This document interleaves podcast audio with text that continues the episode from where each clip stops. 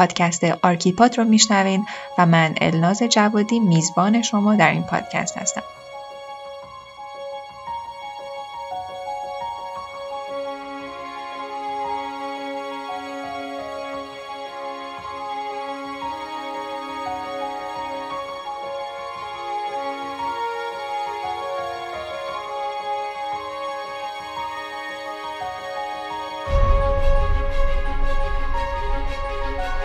در هر اپیزود آرکیپاد سراغ یکی یا چند معمار میرم تا با شما تجربه های کارشون رو به اشتراک بذارم. اگر دنبال پیدا کردن راهتون تو مسیر معمار شدن هستین، امیدوارم که این پادکست بتونه بهتون کمک کنه.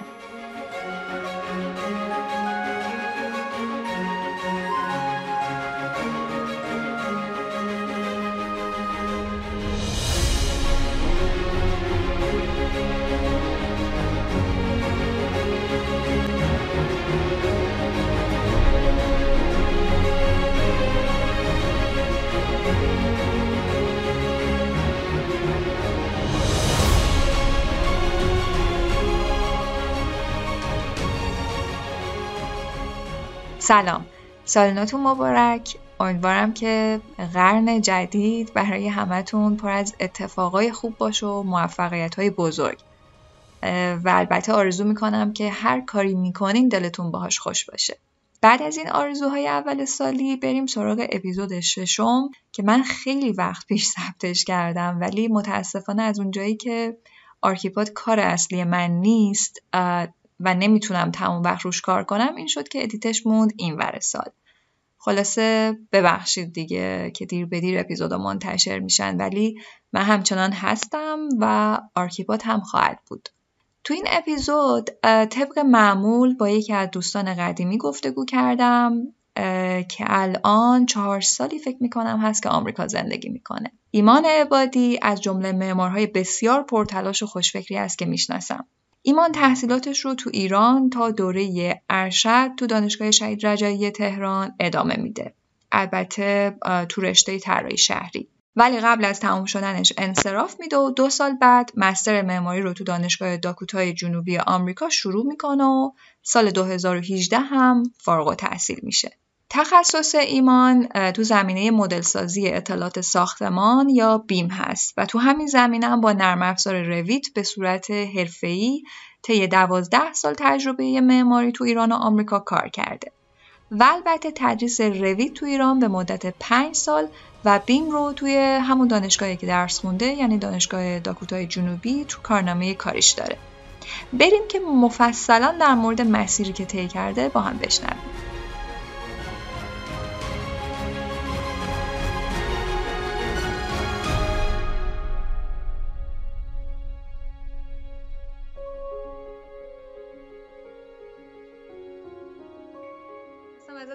اگه بخوای مسیر کاری تو به چند بخش تقسیم کنی، هر کدوم از این بخشا چه دوره‌ای رو شامل میشه؟ یعنی در واقع میدونید چیه؟ میخوام بدونم که نقاط عطف کاریت کجاها بودن. خب یه خورده جواب دادم به این سوال سخته، ولی من تلاشمو میکنم که جواب خوب بدم. من تو چند تا چهره شغلی مختلف توی زندگی کاریم داشتم. اولش با اینکه به عنوان کسی که 3D مدل میکنه تو کامپیوتر، حالا اولش با AutoCAD شروع شد، بعدش هم به Revit منتهی شد، با عنوان درافتمن یا 3D مدلر بودم. بعدش تبدیل شد به معلمی همون هم افسرها، و بعدش به عنوان طراح بودم. الان هم که تو این آخرین مرحله کاریمه تقریبا همشون با همه، یعنی هم سه‌بعدی میکنیم، هم طراحی میکنیم، هم معلمی میکنیم، هم معلم. بخوام شروعش رو بگم، من سال دوم، انتهای ترم دوم دانشگاه بود، یعنی انتهای سال اول بود که یکی از استادامون این افتخار به من داد که من تو شرکتش شروع به کار کنم. به علت اصلی هم که باعث شد که من اون کار رو بتونم بگیرم و حالا و خوب انجام وظیفه کنم این بود که من از قبل از اینکه دانشگاه شروع بشه AutoCAD رو یاد گرفته بودم. به خاطر همون خیلی به هم کمک کرد. یعنی من اولین پروژه‌ای که انجام دادم ترسیم نقشه تو AutoCAD بود، انتهای سال اول. بعدش خب دیگه فکر کنم قسمت‌های اصلیشو گفتم، چیزای عنوانای مختلف شغلی که داشتم. ولی اساسا بخوام نقاط عطفشو بگم اینه که من یکی حضور کامپیوتر تو زندگیم هر جا که وارد شد، حالا به شکل‌های مختلف نقدیت شد، یکی دیگهش جابجاییم از یه شهر به یه شهر.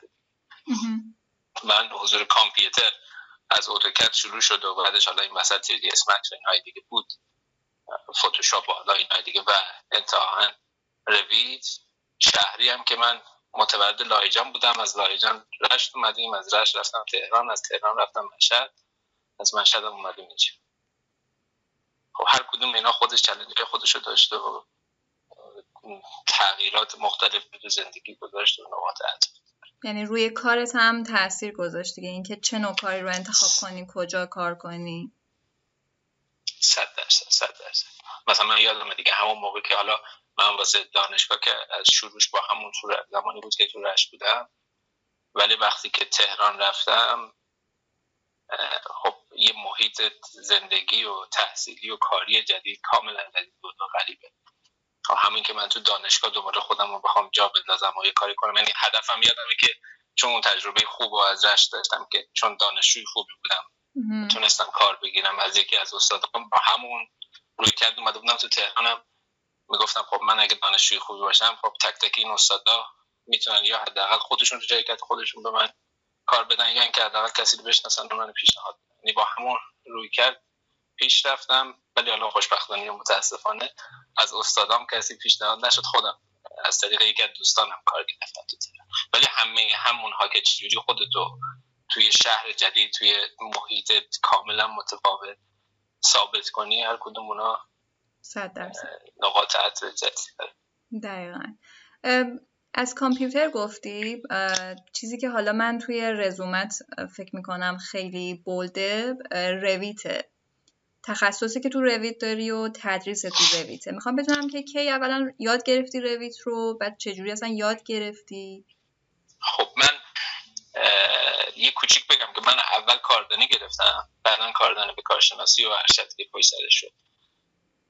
رویت و من انتهای من چون فارغ التحصیلی کاردانیم تو ترم بهار بود و کارشناسی ناپیوستم ترم بهمن شروع میشد، اینجا من یه تابستون و یه ترم مهر فاصله داشتم. تو این فاصله به خودم گفتم که شروع کنم همون اتوکد و 3D Maxی که بلدم و بهتر کنم، مخصوصا چون میخوام برم پدرش به تهران دنبال کارم میگردم، میخوام خلاصه آماده باشم واسه بازار کار. توی یادگیری 3D Max و هلپای اون بودم که اسم رویت رو دیدم واسه اولین بار. اون از اون موقع شروع شد دیگه، یعنی بعدش هم پیگیری کردم، خلاصه نرم افزارش رو پیدا کردم. یعنی خودآموز یاد گرفتی؟ خودآموز بود آره. اصلا حالا اگر هم آموزشگاه یا استادی بود که آموزش بده من اطلاع نداشتم. من میگم حتی اسم نرم افزارم نشیده بودم. تو سال 88 بود که من با تحصیل شدم. تابستون 88 بود. من برای اولین بار اسمش رو شنیدم و یادمه که خیلی هم اتفاقی توی مغازه نرم افزار فروشی دیویدیش رو دیدم که یه کنجی بود، خود اون فروشنده‌ش هم نمی‌دونست که این چی و به چه کاری میاد. و اون موقع هم من منبع فارسی ندیده بودم واسه آموزشش و اساساً وقتی که هر یه تجربه بود که از دبیرستان شروع شد. من یادمه که توی جوی که الان نمیدونم هنوز همون جو هست یا نه، همه همکلاسی ها مود بود که یا میرفتن کلاس خارج از مدرسه یا اینکه جزوه میخوندن، کتابای آموزشی مثلا نمیدونم قلمچی و اینا میخوندن، کسی خود کتاب درسیش نمیخوند. من یادمه که یک بار از داداشم یه نصیحتی گرفتم که خود کتاب رو اول بخون، خیلی از مسائل تو کتاب حل میشه، حالا اگه لازم داشتی برو سراغ چیزای دیگه. من اون کاری که کردم چون فلسفه‌ش اینه که خب استادای برتر کشور نشستن و اون کتاب آموزشی رو واسه تو نوشتن، خب چرا تو اول اونا رو بذاری کنار، حالا بری کتاب یک معلم مثلا رشتی یا ترمی یا یک نفر رو. خلاصه من اون کارو کردم و اون دیگه شد سلاحه همه کارام تو زندگی من. همیشه هر وقت بخوام چیزی رو یاد بگیرم ترجیح میدم اول به سورسش مراجعه کنم. تو این رویت یا الا اتوکد اینا همش فرقی نداره، یک تیم بزرگ بهترین های جهان نشستن نرم افزاری مثل رویت نوشتن، خب چه کسی بهتر از خود اونا که من میخوام ازشون یاد بگیرم. شدم اتودسک همون موقع کتابچه توتوریالی داشت و وبسایتش که پی دی افش هم رایگان بود 300 400 صفحه کتاب بود. خلاصه همون رو شروع کردم تو این 3-4 ماهی که وقت داشتم از صفحه 1 شروع کردم تا آخرش رفتم.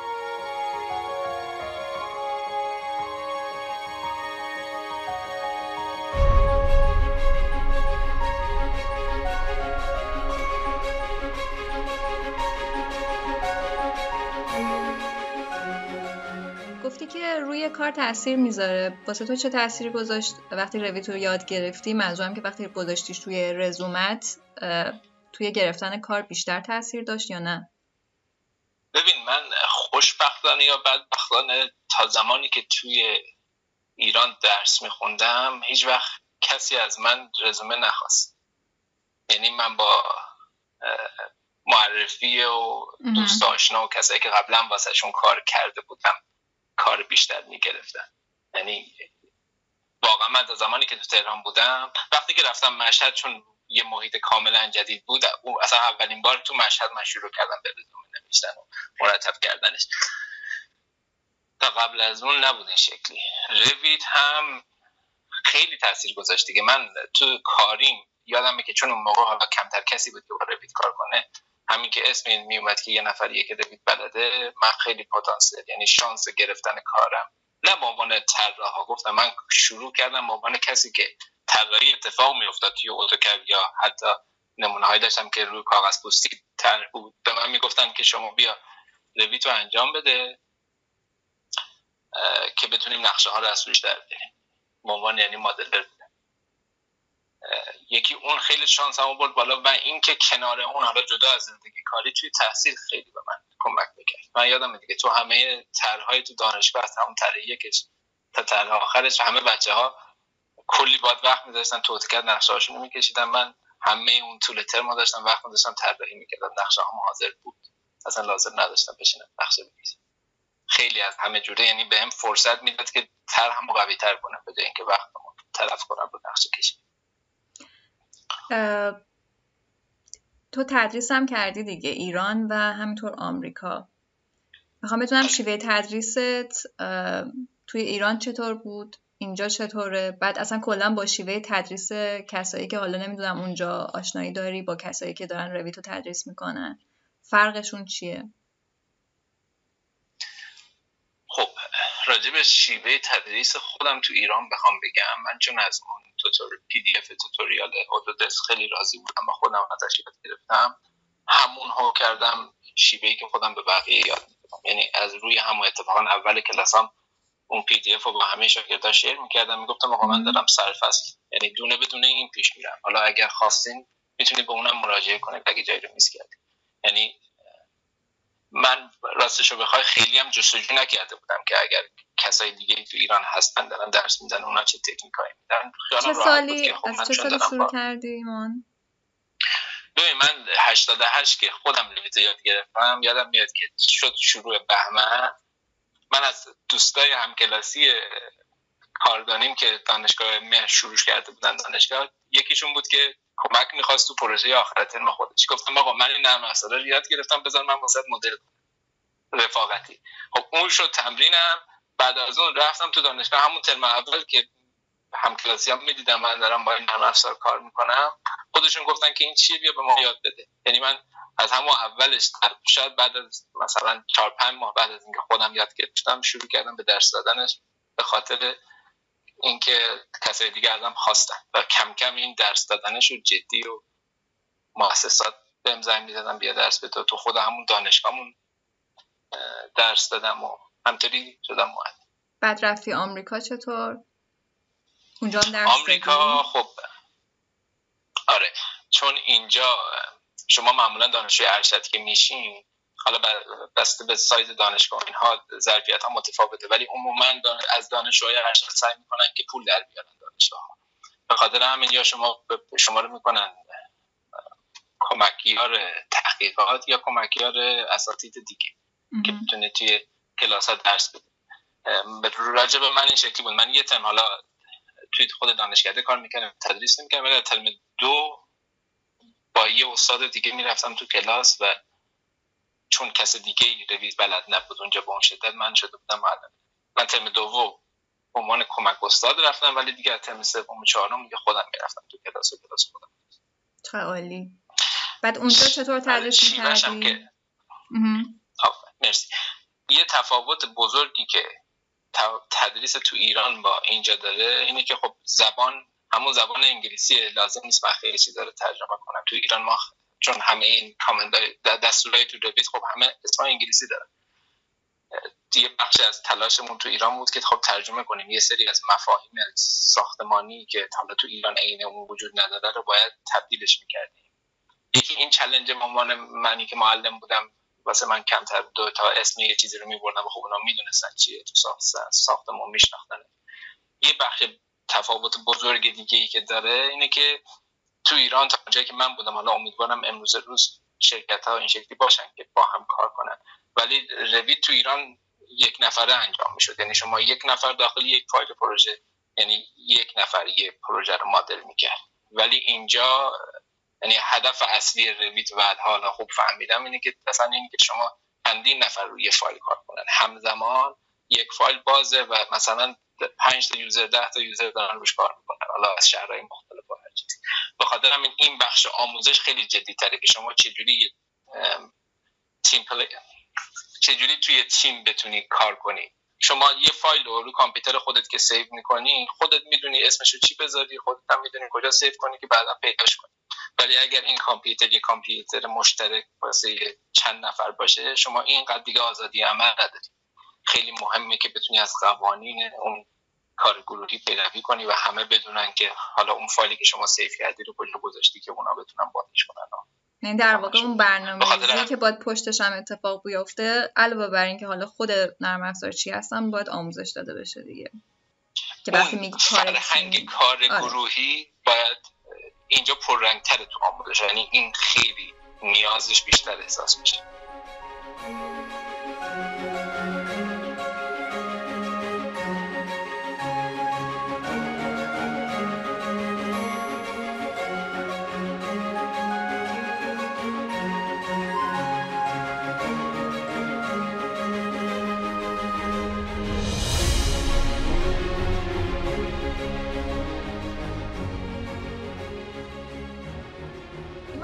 من چیزی هم که حالا بازم توی رزومت دیدم و با هم راجبش یه کوچولو صحبت کردیم در مورد بیم بود و اینکه تو این زمینه کار کردی. میخوام بدونم که اولا یه تعریف کوچولو ازش داشته باشی که بیم چی هست، بعدم بهم بگی که اصلا کلاً از چه نرم افزاری استفاده میکنی واسه این کار. خب اگر راجب بیم بخوام حرف بزنیم خودش میشه یه اینترویو چند ساعت اگه بخوایم خلاصش جزئیاتش بشه. آره، تعریفای خیلی زیادی هم واسش هست. ولی من خودم همیشه شروع کلاسام اتفاقا اسلایدی که داشتم یه سوال داشتم که اصلا بیم چیه تو همه کلاسام. لغویش بخوام ترجمه کنیم Building Information Modeling، یعنی مدل سازی اطلاعات ساختمانی. شما توی نرم افزار دیگه مثلا حالا مثال بزنیم AutoCAD یا 3D Max، شما مدل سازی انجام میدی. حالا ما معمار ساختمون رو مدل سازی میکنیم، ولی خب اینفورمیشن اون وسط کاری نیست. توی بیم شما اطلاعات رو مدل سازی میکنید واسه ساختمون. یعنی چی؟ بذار قبلش یه مقدمه دیگه هم بگم. این اندازه تعریف لغویش. بعدش خلاصه بخوام بگم بیم آخرین محصول صنعت معماری. ما توی معماری یه تاریخ بزرگی داریم که سالیان سال معمارها حالا یا خودشون سر از استاد بناهایی که ما مثلا تو فرهنگ خودمون داریم، خودشون سر ساختمون بودن و خودشون میگفتن به زیر دستاشون چه شکلی کار کنید و چه شکلی ساختمون رو بسازید. بعدها که یه خورده کارا صنعتی تر شد، معمارا شروع کردن به نقشه کشیدن. حالا نقشه ها رو کاغذ بود و با مداد و حالا راپید و همون چیزایی که جوهر و همون چیزایی که داشتیم. ولی مشکلی که داشت اینه که خود طراح، شما هر چقدر وقت بذارید واسه تولید نقشه، همچنان اطلاعاتی وجود داره که شما نمیتونید تو نقشه بیان کنید و جاش نیست که توضیح بدید. مثلا شما دیوار میکشید، اندازه دیوار هم میدید، ولی خب رنگ رو دیوار رو چه شکلی مشخص میکنی رو نقشه. حالا رنگ رو مشخص کنی، چجوری توضیح میدی که بین این رنگی که شما میخوای بین 10 تا محصولی که تو بازار وجود داره کدومش باشه، میزان مات بودن یا شاینی بودن یعنی براق بودن چه شکلی باشه. خیلی جزئیات دیگه این شکلی هست که ساختمون داشت عقب میمون به خاطر اینکه نقشه پتانسیلش کمه واسه این نشون دادن همین اطلاعات. تکنولوژی به وجود اومد به نام بیم که گفتن ما یه سری نرم افزاری رو درست کنیم که بتونیم هر چقدر میتونیم هر چقدر بیشتر اطلاعات پک کنیم توی یه نرم افزار، توی یه فایل کامپیوتری. یه مثال دیگه‌اش اگه بخوام مقایسهش کنم با صنعت‌های اینه که شما مثلا صنعت خودروسازی رو در نظر بگیرید.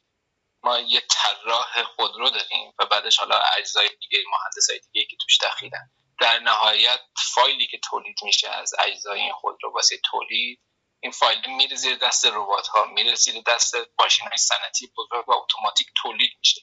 خود طراح رو شما دیگه نمیبینید تو اون پروسه بیاد مثلا به اون ربات بگید بابا حواست باشه اینجاشو مثلا باید با زاویه این شکلی برش بزنی، چون همه چی صنعتی شده و همه اطلاعات داخل اون فایل هست. صنعت ساختمون هم هدفش اینه که به همچین جایی برسه، به جایی برسه که شما معمار دیگه موقع ساخت ساختمون نیاز ضروری نباشه، همه اطلاعات از قبل وجود داشته باشه.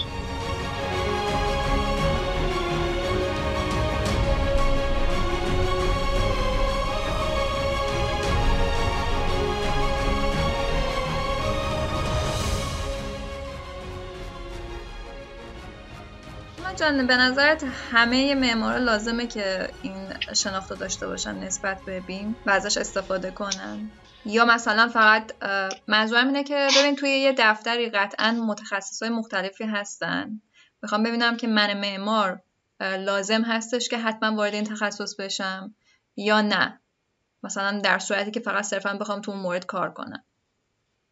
ببین تو تعریفم هم سعی کردم اتفاقاً به این واژه اشاره کنم. این آخرین تکنولوژیه که ما توی صنعت معماری داریم. شما لازم نیست از آخرین تکنولوژی رو استفاده کنی واسه اینکه معمار خوبی باشی، ولی قاعدتاً این آخرین تکنولوژی، این آخرین ابزاری، به‌روزترین ابزاری که وجود داره، شما اگه بتونی ازش استفاده کنی قاعدتاً خیلی بهینه‌تر میتونی کار کنی. لازم نیست، ضروری نیست، ولی اگه بتونی استفاده کنی بهتره. شما هنوزم ساختمونایی می‌بینی که بدون بیم ساخته میشه و خوبه، ولی قاعدتاً به یه جاهایی میتونی برسی که اگه بخوای واقعاً اون ساختمونا رو بررسی کنی و بعدش بعد از ساخته شدن بخوای روند که توش پیشرفته رو بررسی کنی، میبینی که قاعدتاً خیلی ایرادهایی داشته تو پروسهش. مثلا چه میدونم شما نقشه رو یه جوری کشیدی که اون سازنده یه برداشتی ازش کرده و یه جور دیگه ساخته و بعد شما رفتین نظارت کردی که آقا این درپس چرا اشتباه شده، پس باید خرابش کنیم دوباره بسازیم. این ایرادهایی که ریز ریز به وجود میاد و ما از اون بهینه ساختن ساختمون چه از نظر مصرف مسائل، چه از نظر زمانی و چه هزینه‌ای، بیم میاد اینا رو یه خورده بهینه‌تر می‌کنه. هدفش اینه. رویت جایگاهش توی بیم کجاست؟ همونجوری که گفتم بیم بیشتر یه تئوریه، بیشتر یه مکتبه. خب شرکت‌های نرم افزاری مختلف جهان هر کدوم دارن تلاش میکنن که این مسئله نرم افزاری رو تولید کنن که در راستای این مکتب بیم باشه. اوتودسک که جزو بزرگترین شرکت‌های نرم افزاری توی مهندسی، پکیجی که داره واسه بیم، پکیجی که توش رویت هست، سیویل 3D هست، آتوکد هست، اینفراورکس هست و ناویسورکس و چند تا دیگه. ولی خب واسه من معمار اتفاقا خوبه که اینم بگم که اسم پکیجی که آتودسک میفروشه اسمش از AEC Collection، AEC Architecture Engineering and Construction Collection. خب من معمار تنها نرم افزاری که تو این پکیج واسه من گذاشتن رویت. خب یعنی شما اگر بخوای بیم کار کنی و مشتری شرکت آتودسک باشی، تنها محصول رویت. حالا شرکت‌های دیگه هم هستن مثل گرافیسافت که آرکی کد تولید میکنه، یا بنتلی، یا نرم افزارهای دیگه، وکتور ورکس و اینها. ولی حداقل توی محیط کاری که من اینجا هستم 80-90% کسایی که من میبینم بیشتر رویت، آتودسک و رویت.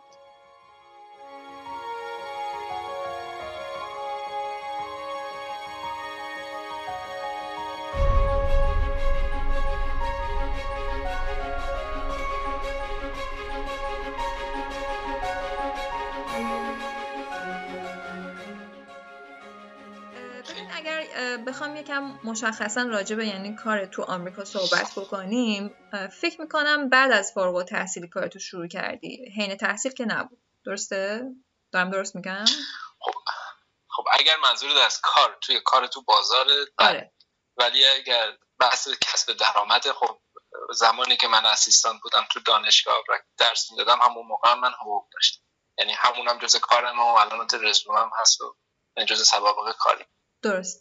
من منظورم بود که مثلا وقتی که از اونجا فارغ التحصیل پس شدی، کاری که گرفتی توی یه دفتر یه شرکتی، اون رو چطور گرفتی و بعدش هم فکر می‌کنی که مثلا رزومت چه ویژگی خاصی به نظرشون داشته؟ چیزی بوده که خودشون بگن تو مصاحبه؟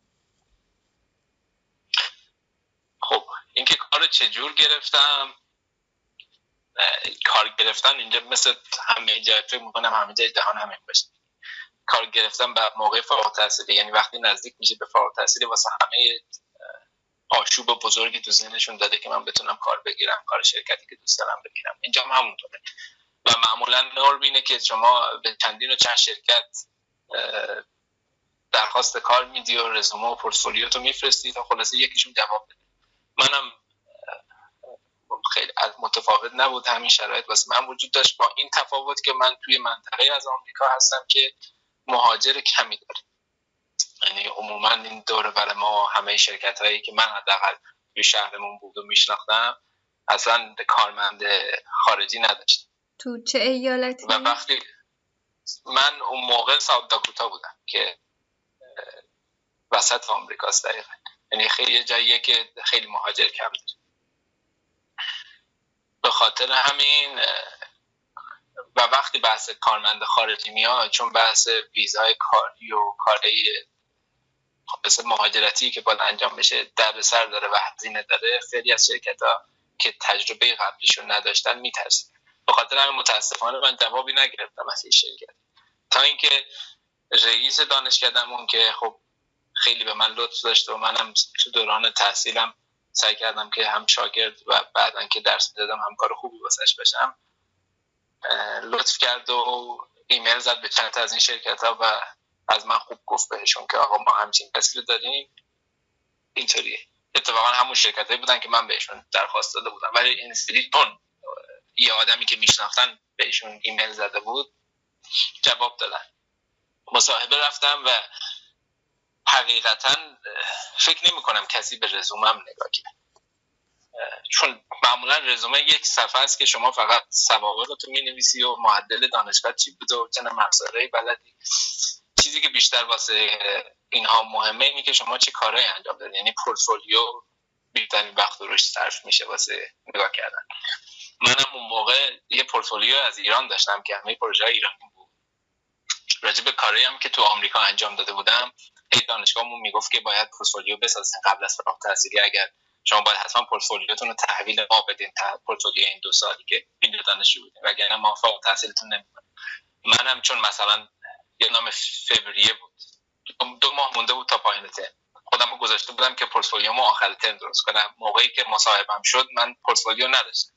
کاری که کردم 2 تا پروژه‌ای که تو همون انجام تو دانشگاه انجام داده بودم و پکیج همون 2 تا پروژه‌مو با خودم بردم که اون 2 تا پروژه خیلی پروژه‌های فنی بودن، یعنی پروژه‌هایی بودن که من حالا طراحی هم که توش بود و بعدش خیلی توش دیاگرام داشت، خیلی مثلا توش برش دیوار داشتم، دیتیل داشتم و خیلی جزئیات داشت. و به خاطر همون یادمه که رئیس شرکت همون که اون نقشه ها رو دید مثلا خیلی خوشش اومد که یعنی این بلد این چیزا رو من لازم نیست که اومد تو شرکت وقت بذارم تازه بهش یاد بدم که چجوری نقشه‌های فنی ترسیم کنم. یعنی بعدن که واسه همکلاسیام هم تعریف کردم، چون نور میشه که شما پورتفولیوتون معمولا چیزای آرتیستی تو خیلی دیزاینای عجیب غریبه و اینها، ولی حالا خوشبختانه متاسفانه تو محیطی که من اینجا هستم، اینجا از شما پروژه ساختمانی میخوام که بتونید ساختمون رو پکیج نقشه‌هاش رو جمع کنی و از کارفرما پولش رو بگیریم. خیلی دنبال دیزاینای خارق‌العاده و اینکه مثلا فرم‌گری و اینا باشه نیستن. از این بابت اون به کار من اومد. حالا بعدن که فارغ التحصیل شدم پورتفولیوی هنری من ساختم، ولی تا به امروز کسی این پورتفولیو رو ندیده جز مثلا استادای دانشگاه. درسته. خیلی هم البته نکته خیلی مهمی رو اشاره کردی سر این قضیه که مثلا وقتی که ما داریم از یه جایی کار میگیریم هم باید به این دقت کنیم که اونجا بیشتر نرمشون چیه، یعنی اصلا بحث این که آیا واقعا همین به قول خودت آرتیستیک ترجیح میدن که باشه، یعنی مثلا دوست دارن یه معماری بگردن پیدا بکنن که مثلا توی بحث طراحی صرفا یا کانسپچوال و اینا کار کرده باشه، یا اینکه دوست دارن مثلا جزئیات بیشتری بدونه، اون کانستراکشنش رو بفهمه، یه همچین حالتی. فکر می‌کنم این خیلی مهمه که حتما تو پورتفولیو راجبش بچه‌ها که یعنی دارن تازه پورتفولیو رو آماده می‌کنن هم با توجه به شرکت و دفتری که می‌خوان رزومه بفرستن یا پورتفولیو بفرستن این کار رو انجام بدن هم بد نیست. ولی یه چیز دیگه هم که این وسط اضافه کنم، چون اسم رئیس دانشکده اونا که بردم بیشتر می‌خواستم به این اشاره کنم که شما جدا از این که باید پورتفولیوی خوبی داشته باشی و به قول خودت باید اینو هدفمند به شرکت مختلف شاید مودیفایش هم حتی بکنی، جدا از این یه بخشی که معمولا ماها به عنوان دانشجوهای معماری یا تازه فارغ التحصیل فراموش می‌کنیم بحث نتورکینگ، شما خیلی باید یه بیزنسه، شما باید روابط تشکیل بدی. من همون پورتفولیو رو داشتم، من کارام تغییری نکرد، ولی به جایی که من ایمیل بزنم، یعنی ایمیل من جواب ندادم ولی ایمیل استادم جواب. شما اینو باید حتما حواستون باشه، چه دوران دانشجویی چه بعد از اون همیشه سعی کنید که ارتباطاتتون رو زیاد کنید، حالا به هر طریقی که شده. من اتفاقا توی پادکست خیلی به این موضوع اشاره میکنم، حالا در دنیای خارج از پادکست با دوستان دیگه یا با اصلا افراد دیگه صحبت میکنم، بحث نتورکینگ رو توی ایران خیلی بیشتر میبرم به این سمت که نه پارتی بازیه، چیز جالبی نیستش. بعد خیلی ها حتی اگر که توی ایران از طریق یک آشنایی هم کار بگیرن عملا ترجیح میدن که این زیاد این رو عنوان نکنن، ولی من فکر میکنم اصلا یه تخصصه تو اگر بتونی روابط خوب بسازی تو کارت. آخه نتورکینگ با پارتی بازی یه تفاوت ریزی داره که شاید به چشم نیاد. شما پارتی بازی معنیش اینه که شما شایسته یه کاری نباشی، یه کسی شما رو به خاطر فقط اون رابطه بذاره سر اون کار. ولی نتورکینگ یعنی اینکه شما اسمتون مثل این نمونه که شما ادورتایزمنت کنید، چیز بدی وجود نداره راجع به تبلیغات، شما داری کیفیت کار خوبی که داری رو از زبان‌های مختلف تبلیغ می‌کنی و حالا این وسط کسی به خاطر اون اسم به تبلیغ شما توجه میکنه و شما رو استخدام میکنه. دقیقاً. اینجا یه چیزی هم که هست، حتما فکر کنم تو ایران هم این شکلی بود دیگه، شما هر جا که اپلیکیشن کاری پر میکنید باید حتما 3 تا رفرنس هم 3 تا آدم هم شما واسهتون نامه بنویسن. خب این واسه همونه، شما اون رفرنس ها رو میخوان چون میخوان یه آدمای معتبری شما رو تایید کنن، نه اینکه فقط کاراتون بشه.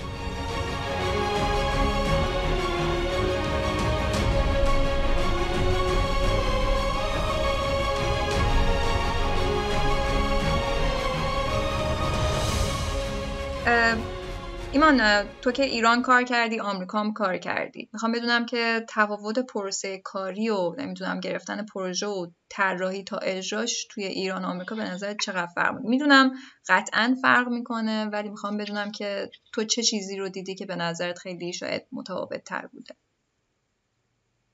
فکر بکنم بس این جواب دادم به این سوالات بخوام همونطوری مثل خودت تقسیمش کنم. اگه بخوام اول فقط راجع به گرفتن کار حرف بزنیم، تفاوتی که من خیلی راجع به این موضوع فکر میکنم ولی نتونستم تفاوت بزرگی ببینم، چون همونجوری که تو ایران ما واسه پروژه های بزرگتر و جدیتر مناقصه بود و شرکت های مختلف طرح میدادن و برآورد قیمتی میکردن و حالا بعدش اون کارفرما بین اینها انتخاب میکرد، اینجا هم همون شرایط اتفاق بود. همونجوری هم که رو پروژه های کوچیک‌تر شما ممکنه یه کارفرما مستقیم بیاد فقط به همون دفتر بگه که خب واسه من اینو طراحی کنید، اینجا هم همون اتفاق، یعنی از نظر گرفتن کار خیلی شباهت وجود داره. یا تغییراتی هست که تفاوت‌هایی اگه باشه من نمیتونم ببینم با این تجربه تا به امروز. راجب طراحیش الان اگه بخوام بریم مرحله بعدی، حالا وقتی که پروژه گرفتید بحث طراحی که پیش میاد، یه تفاوت بزرگی که منظور اول شکم کرد اینه که درست ما تو ایران ما قوانین شهرداری و نظام داشتیم که موقع طراحی باید به اینا توجه میکرد، و ولی این قوانین فکر میکنم خیلی کم بودن، یعنی طراحا دستشون، حالا یادم همون موقع الان که دارم میگم یادم افتاد که همون موقع خیلی طراحا بر میزدن که چقدر قوانین سختگیرانه و اینا، ولی اینجا اگر اونجا سختگیره اینجا خیلی بیشتر سختگیره. جدا از اینکه حالا قوانین ما شهرداری داریم، یه قوانینی هست به نام IBC International Building Code. امیدوارم که تو ایران شروع کرده باشن ازش استفاده کنن، ولی تا موقعی که من 4 سال پیش که من بودم ندیدم، من جایی ندیدم که استفاده کنم. یه قوانینی که تقریبا تو بیشتر کشورهای جهان استفاده میشه. هر یک کتابچه‌ای که قوانین ساختمانی بین‌المللی، شما یکی از قوانین موقع طراحی باید ازش رعایت کنی اینه که این مثلا یاد گرفتن و پیگیری کردن همین هم مثلا یکی از این کارهای سختیه که همه معمارا یا همه دانشجوهای معماری قصه شده وقتی تو دانشگاه که خب من باید یه روزی این کتابچه‌های 2-3 هزار صفحه‌ای رو باید حواسم باشه که کنار دستم موقع طراحی داشته باشه. یکی اینه. و جدا از اون IBC شما قوانین شهری و ایالتی هم دارید، یعنی هر شهری دوباره شهرداری قوانین خودش رو داره و ایالت ها که مثلا شکل استان ها هستن هم خودشون قوانین خودشون دارن و شما قانون اینه که حتما باید به این 3 تا قانون مراجعه کنید و بین این 3 تا قانون اون قانونی که محدود کننده تره رو انتخاب کنید. یعنی چی؟ یه مثال اگه بخوام بزنم، اگه توی IBC توی قوانین بین المللی گفته باشه که عرض در نباید کمتر از 1 متر باشه، توی استانتون گفته باشه که باید 90 سانت باشه و تو شهرتون باید بگه 1 متر و 20 سانت باشه، شما باید با اون 1 متر و 20 سانتی برید، چون 1 متر و 20 سانتی محدود مینیمم محدود کننده تری. خب این ما یه بخشی از طراحیمون، مثلا میز طراحی که من یادم تو ایران که اگه میخوای مقایسه کنی شما کاغذ پوستی داری، حالا اگه بخوای دستی شدن نظر بگیری دارید مثلا طراحی میکنی، اسکیزهای مختلف میزنی، میز طراح اینجا رو نگاه کنی 5-6 تا کتاب 1000 صفحه‌ای جلوی میز بازه، داره نگاه میکنی که خب من اینجا باید تو چه مثلا این بیمارستانه باید این شرایط چه شکلی باشه، ارتفاع سقفش چقدر باشه. این انقدر اون محدودیت ها زیادن که شما اصلا نمیتونی بدون توجه به اون طراحی کنی. این بحث طراحی ما گرفتن کارو گفتیم، تفاوتشو طراحیش هم گفتیم، چی میمونه؟ اجراش. تو اجرا تفاوت تو اسمای چیز نیست، ما همونجوری که تو ایران پیمانکار داشتیم اینجا هم پیمانکار داریم، همونجوری که شما طراحی می‌کنی با عنوان شرکت معماری و مجموعه مهندسان مشاورش پکیج ساخت نقشه‌هاتو میدی به یه پیمانکاری و اونا معمولاً قیمت گذاری میکنن و مناقصه و اینها و بعدش دیگه کارو میگیرن و شروع میکنن. اینجا هم همون مراحل هست، ولی توی اجراش به نظر من تفاوت عمده‌ای که وجود داره نوع سیستم‌های ساختمونیه که اینجاست و اونجاست. اینجا بیشتر ساختمون‌ها فلزی و چوبیه، تو ایران ما بیشتر مساله بنایی داریم. اینجا واسه هر چیزی شما چندین آپشن دارید که انتخاب کنید. نمیدونم از یه آجر بخواید در نظر بگیری که میخواید ساختمون رو استفاده کنی، اینقدر آپشن هستن، اینقدر تولید کننده هستن، اینقدر دارن با هم رقابت میکنن که یه بخش بزرگ وقت چه کارفرماها ببخشید چه پیمانکارا چه طراحا اینه که برن بین این همه محصول انتخاب کنن که کدوم بهتره، کدوم مثلا اون هدف طراحیشون نزدیکتره، کدوم قیمت مناسب تری داره، کدوم هزینه حمل و نقلش نزدیکتره و مثلا کارگاه تولیدیش مثلا تو شهر تو میتونی راحت تر بیاری. اساسا اینجا شیوه ساختمونی، شما دیتیل های ساختمونی رو بخواید نگاه کنید، اگر من مثلا یه دیتیل دیوار رو تو ایران بخوام تعداد اجزایی که داره رو بشمارم، اگر 10 تا باشه اینجا اون 10 تا تبدیل میشه به 20 تا، چون خیلی لایه لایه لایه هست، خیلی اجزای بیشتری داره. به خاطر همون به همون نسبت توی بحث اجرا هم خیلی جزئیات باید توجه بشه و انتخاب بشه و طراحی بشه.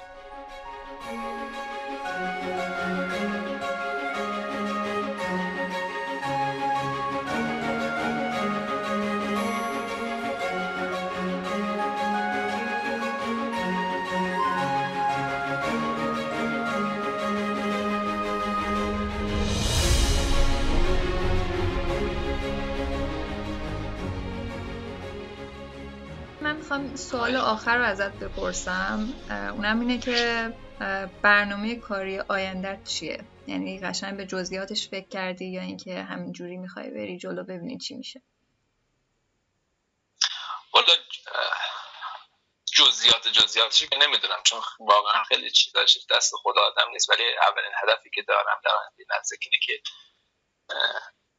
پروانه معماریمو تو اینجا بگیرم. اینجا وقتی که یه چیزی رو بگم، اینو لازمه که بدونم قبل از اینکه فراموش کنم. اگر کسی قصد داره که با آمریکا بیاد، چون من اینو نمیدونستم و خدا رو شکر شانس آوردم که شد واسم، یعنی خودش رو شد. توی آمریکا دانشگاه‌های معماری دو دسته تقسیم میشن. اگر شما میخواید توی آمریکا پروانه معماری بگیرید، باید حتما تو دانشگاه‌های تحصیل کرده باشید و فارغ التحصیل شده باشید که مورد تایید نظام باشه. ما خیلی دانشگاه‌های معماری داریم که مورد تایید نیستن، نه اینکه لزوما دانشگاه بدی باشن، ولی طبق اون استانداردها نرفتن و مورد تایید نظام نشد. حواستون باشه حتما دانشگاهی رو انتخاب کنید که اکریدیتد باشه و بعدش هم شما وقتی فارغ التحصیل میشین 3740 ساعت کارآموزی باید توی 6 زمینه مختلف پر کنید و 6 تا امتحان بدید که من الان تو این 2 سال و 7-8 ماهی که دارم کار میکنم اون ساعتامو دارم پر میکنم و اون دارم خودمو قول دادم به خودم که تو سال 2021 اون 6 تا اونم خود بدم. الان یه سوال برام پیش اومد، یعنی اگر یه نفری مثلا اگر بتونه در واقع بدون اینکه اونجا تحصیل کنه اونجا کار بگیره، اولا نمیتونه که اون امتحان رو بده یا اون امتحان رو کلا قبول شه؟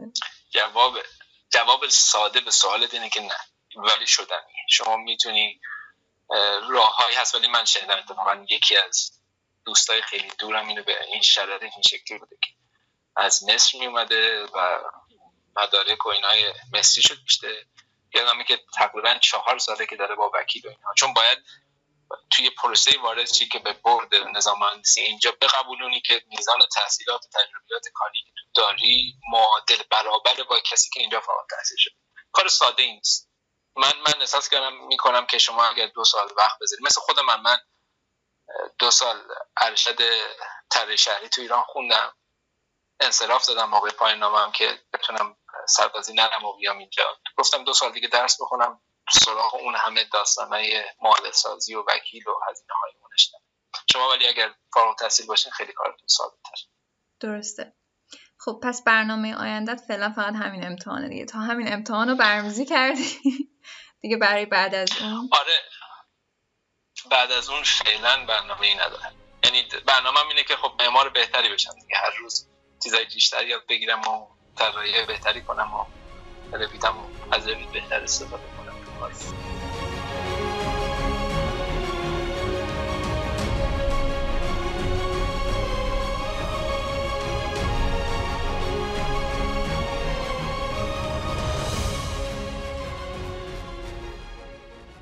صحبتی چیزی که فلان نپرسیده باشن تو سوالات و فکر کنی خودت دوست داشته باشی بقیه بدونن از تجربه هات.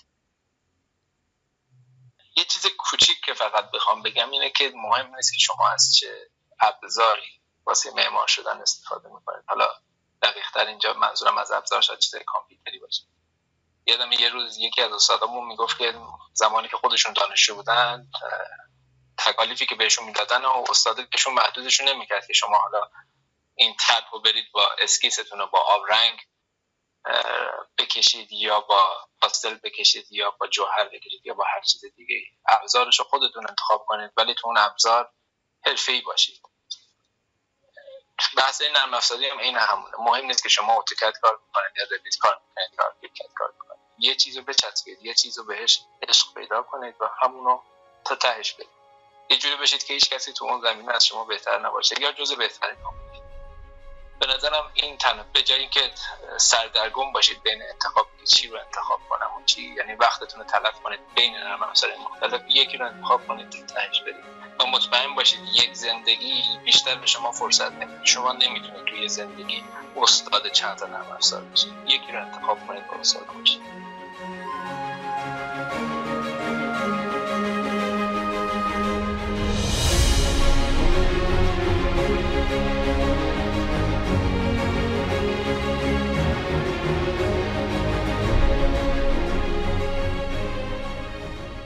این هم از اپیزود ششم، امیدوارم که لذت برده باشین.